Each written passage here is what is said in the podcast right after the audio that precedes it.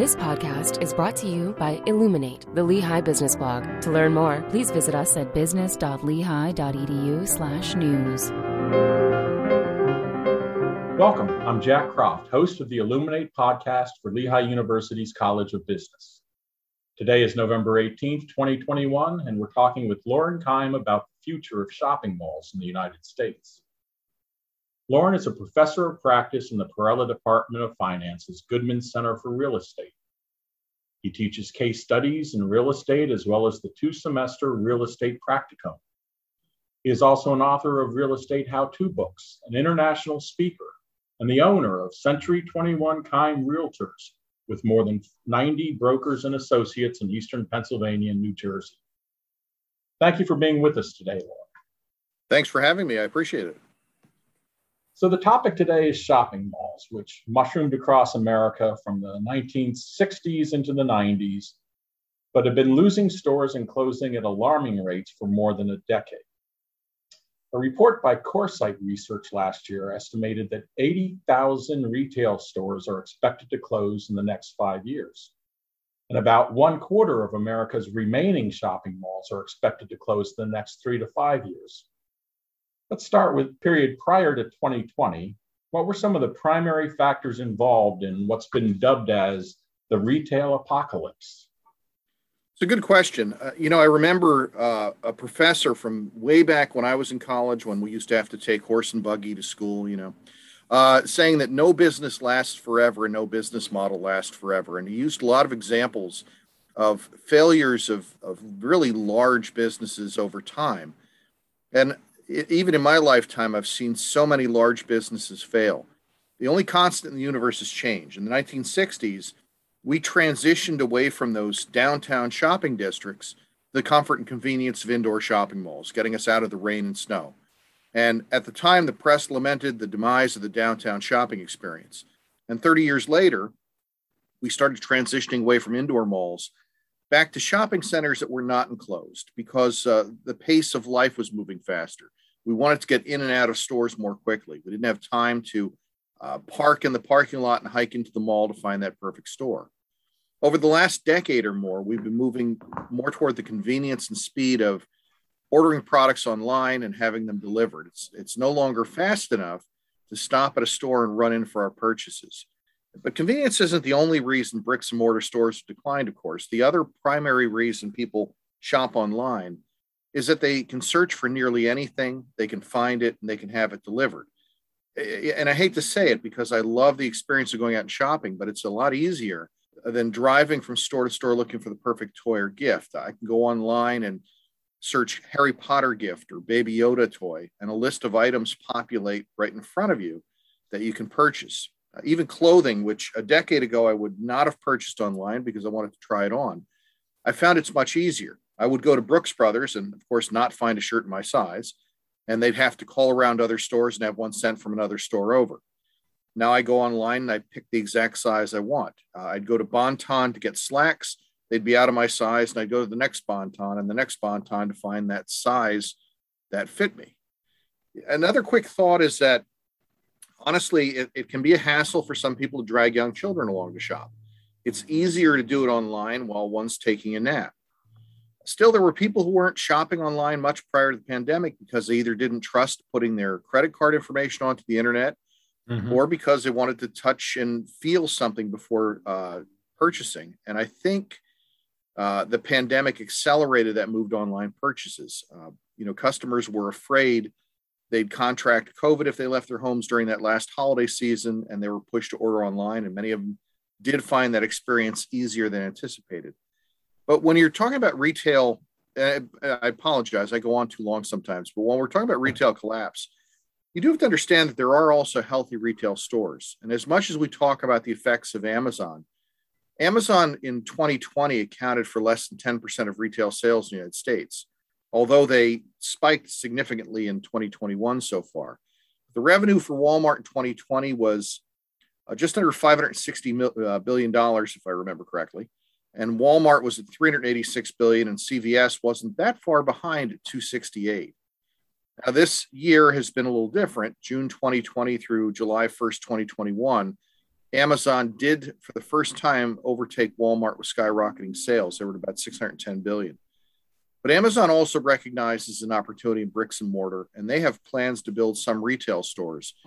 But it's a little bit of a different dynamic. They're looking at a footprint of a store that's going to be about a third the size of Walmart stores. Um, and that's going to be a possibly another shift in the way consumers shop. One other interim stage, it seems, is, and then we've seen it, I think, across America for the most part, was that as shopping malls began to fall to the wayside, in a lot of places, these, I believe they're called power centers, started popping up with, as you just mentioned, Walmart, Target. These became the new Sears and Lord & Taylor, and you know, I mean, the anchor stores and malls suddenly became these large, basically standalone stores that were usually in a center that maybe had a few others, but were not exactly at all like shopping centers or shopping malls. And I think that probably goes back to what you were talking about of people wanting to be able to drive directly to the store they want to go to, run in, get out. Very true. Um, power centers, for those who don't know, are shopping centers where there's not a lot of small inline stores. They're typically big box stores that are together in one center. So you have a Best Buy and a uh, uh, Barnes and Noble bookstore, very large stores right next to each other. So if you're shopping for that electronic device, you're going to be running into the um, uh, Best Buy. If you're shopping for a book, you're going into Barnes Noble, and then you might have a, a Costco and a Target in the same center, but they're typically all big box stores. And that seems to have done better than the uh, the mall version with smaller inline stores that have more limited products. They're more specialized stores. The other type of store that we're, or other type of shopping experience that has been more popular lately, of course, has been the lifestyle center. And there's a little bit of a difference. The power centers are where we're going to get something that we need that we can get relatively quickly and hopefully get in and out because we're parking right in front. And the lifestyle center is more a place where you've also got some entertainment. They're set up more like um, like little downtowns almost with uh, some ambiance and some mm-hmm. entertainment venues and places where you stop to have a, co- a cup of coffee, you stop to have a, uh, a, a lunch, that type of experience.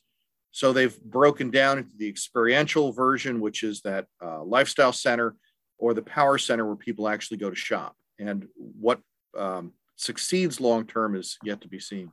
Yeah.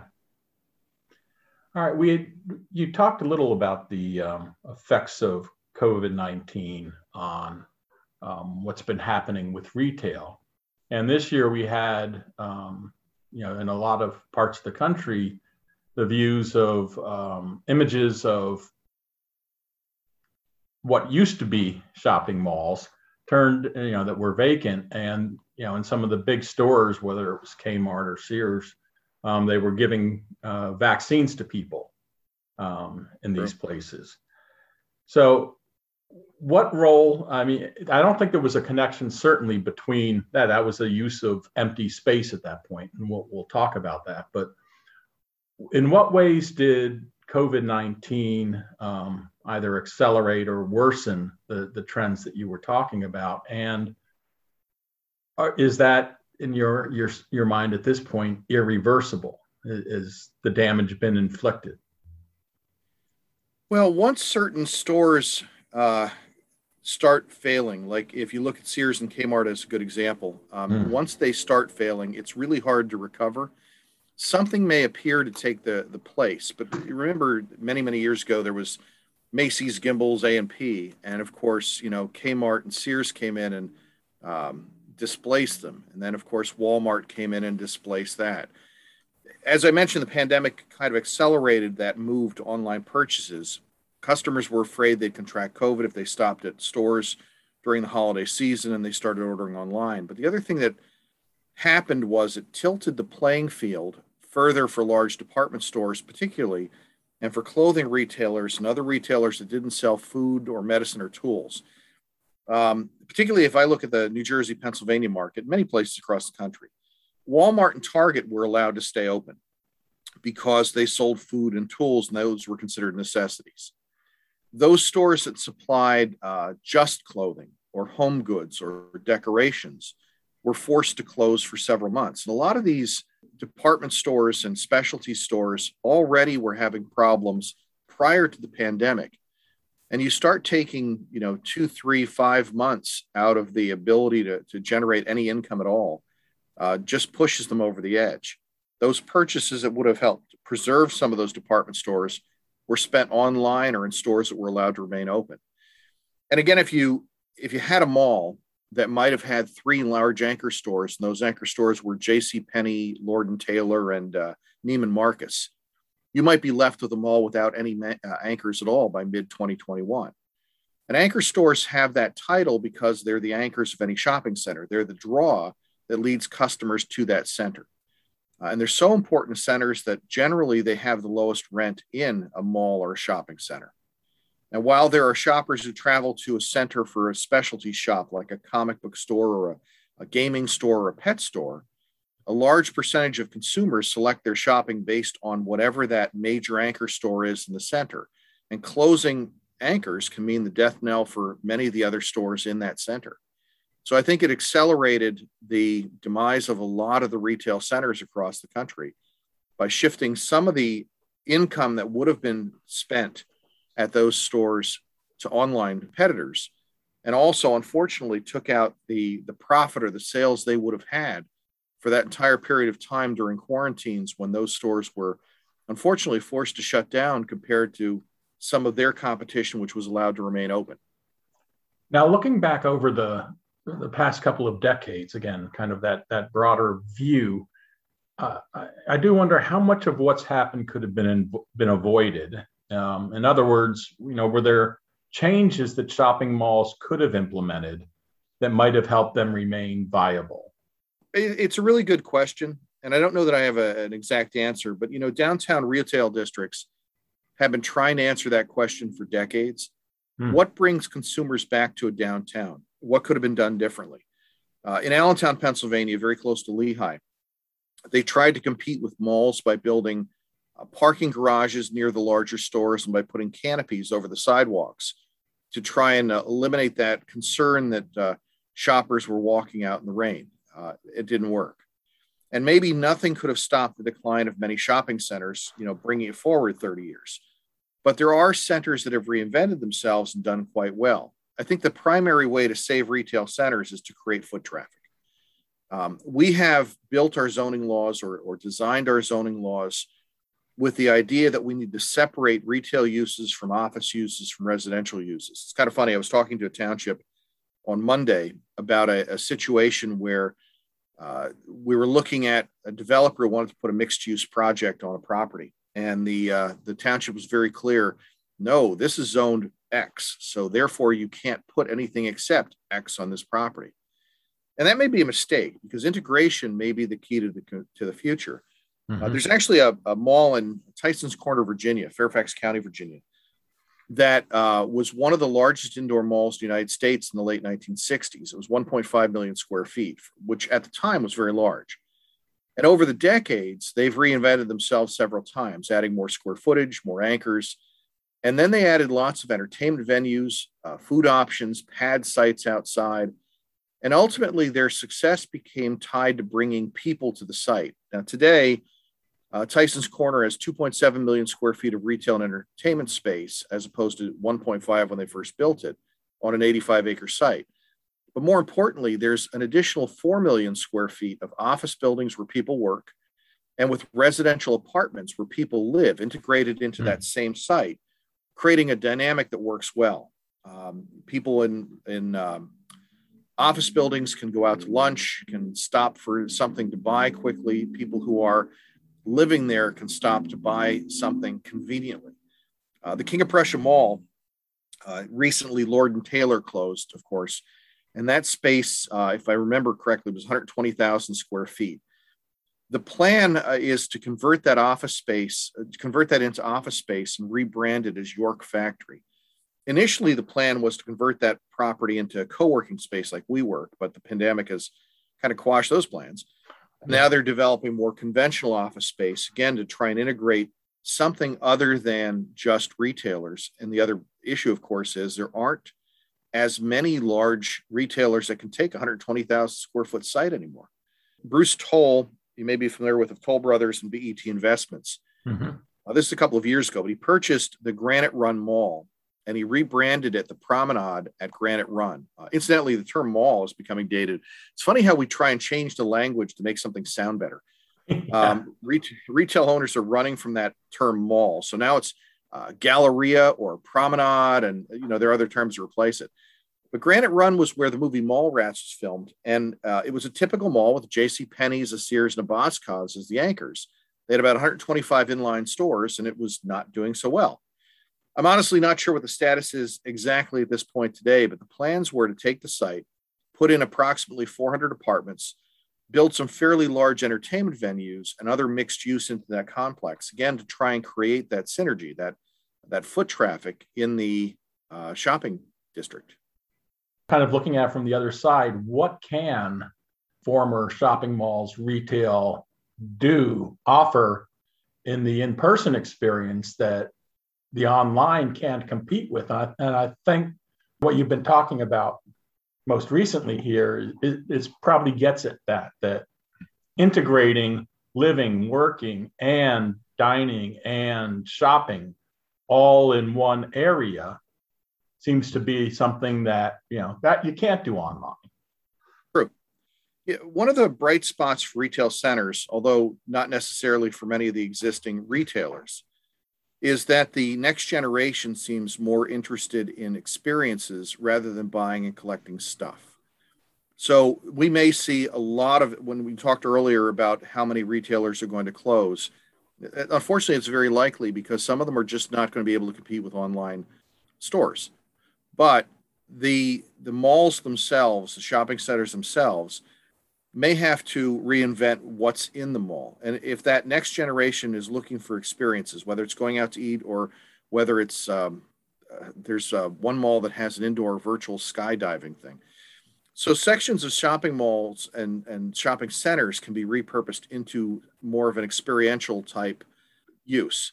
There have been movie theaters, restaurants, malls for years, but now we're seeing escape rooms, uh, indoor go karts, uh, miniature golf, yoga classes, uh, fitness clusters is a big thing with gyms and spas. And in some malls, you're even seeing some indoor amusement parks.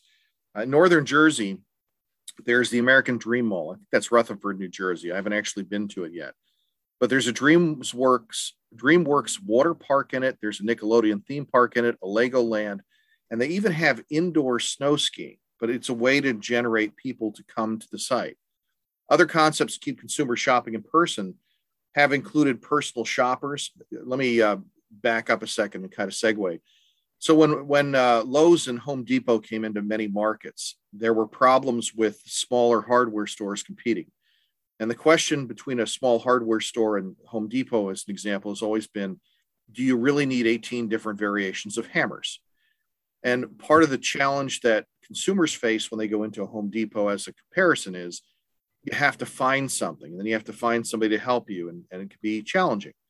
So a lot of the smaller uh, many smaller um, hardware stores reinvented themselves and they had someone at the door waiting for you or someone who uh, picks you up as you come in and say what are you looking for? I'll find it for you.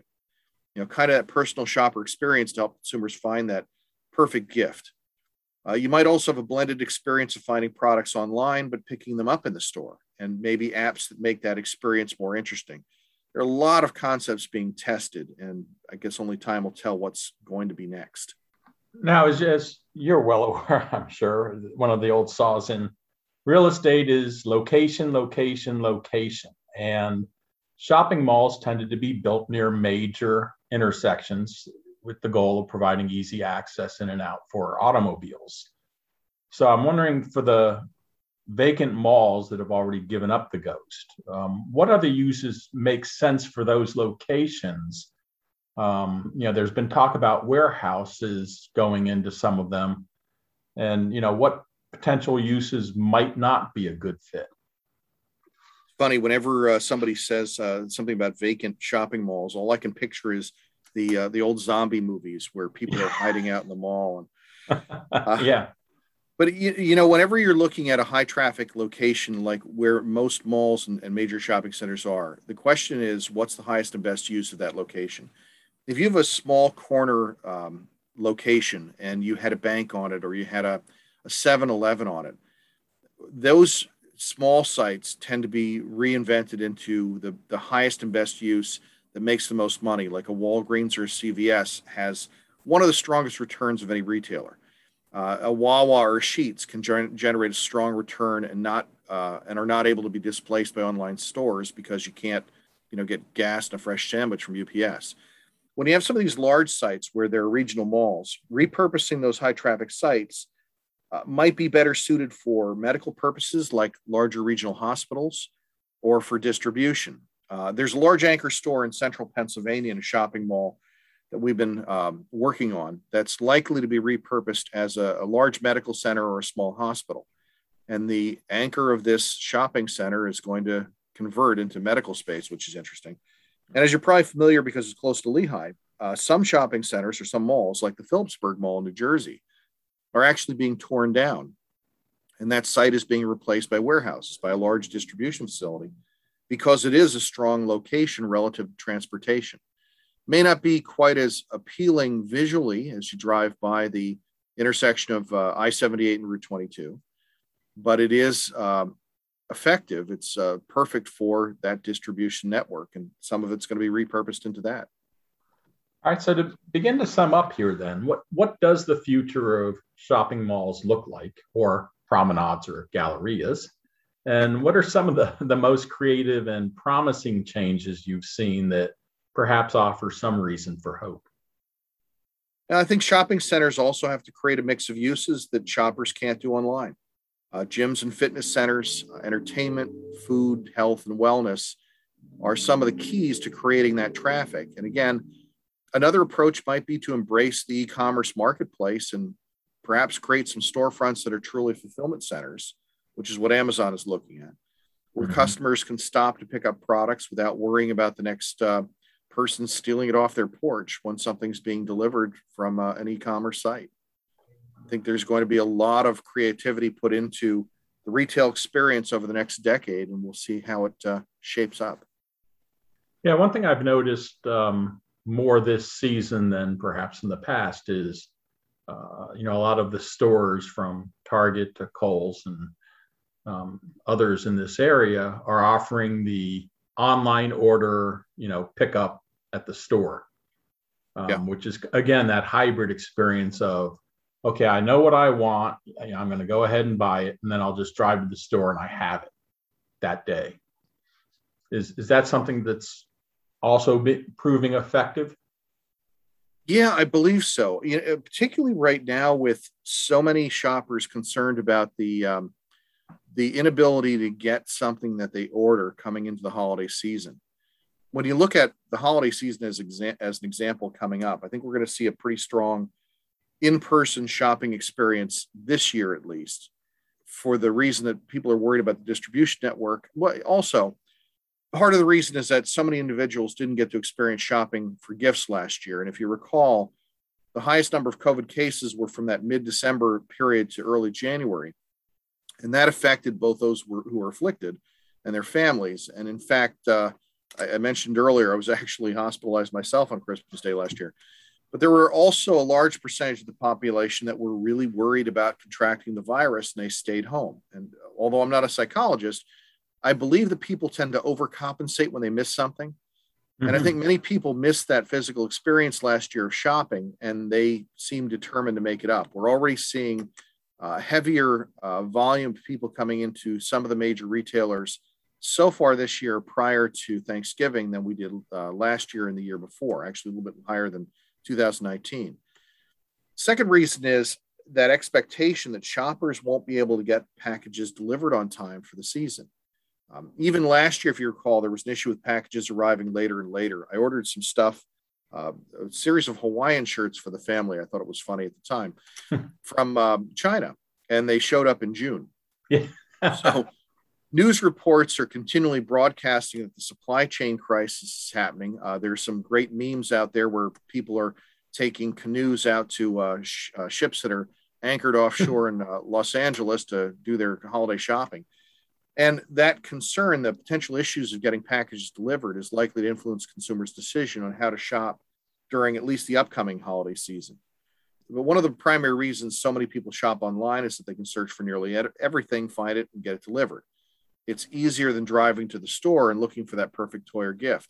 But that bad taste of not receiving gifts on time last season, I think is going to be reflected more shoppers going retro and shopping in person and, and keep in mind that even if we have a shift of 5% back from online purchases this year to bricks and mortar border, that could be a, a, an enormous windfall to bricks and mortar.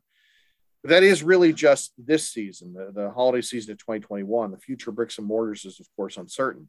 There's always going to be an in person component to shopping, but that in person component may continue to erode. And, and perhaps last year's 10% of retail sales being done by Amazon and about 15% of retail sales being done through e-commerce could grow to 25% or 35% through e-commerce but there's still going to be that physical component of shopping. And i do think that uh, that fulfillment idea where someone's going to order something online but still be able to go pick it up today is going to be very crucial to the success and survival of some of these retail outlets. And i think that's one of the reasons that amazon itself is looking at putting some bricks and mortar stores out and why they're trying to find a way to get same day delivery to avoid some of that business going back to the bricks and mortar stores. Well, on that optimistic note, I think that's probably a good place for us to, to wrap up the discussion. I want to thank you, Lauren. Uh, it's, it's been a lot of fun, and I think that this is something a lot of people have been living through for the last few years. These changes uh, that have come and will continue to come, and um, I think you've shed some some interesting light on why it's happened and what we have to look forward to.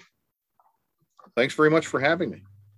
I'd like to once again thank my guest, Lauren Keim. He received both his undergraduate degree in management and his MBA from Lehigh University. Among the books he has authored are The Fundamentals of Listing and Selling Commercial Real Estate, How to Sell Your Home in Any Market, Compelling Buyers to Call, and Real Estate Prospecting. This podcast is brought to you by Illuminate, the Lehigh Business Blog. To hear more podcasts featuring Lehigh business thought leaders, please visit us at business.lehigh.edu slash news. And don't forget to follow us on Twitter at Lehigh Business. This is Jack Croft, host of the Illuminate podcast. Thanks for listening.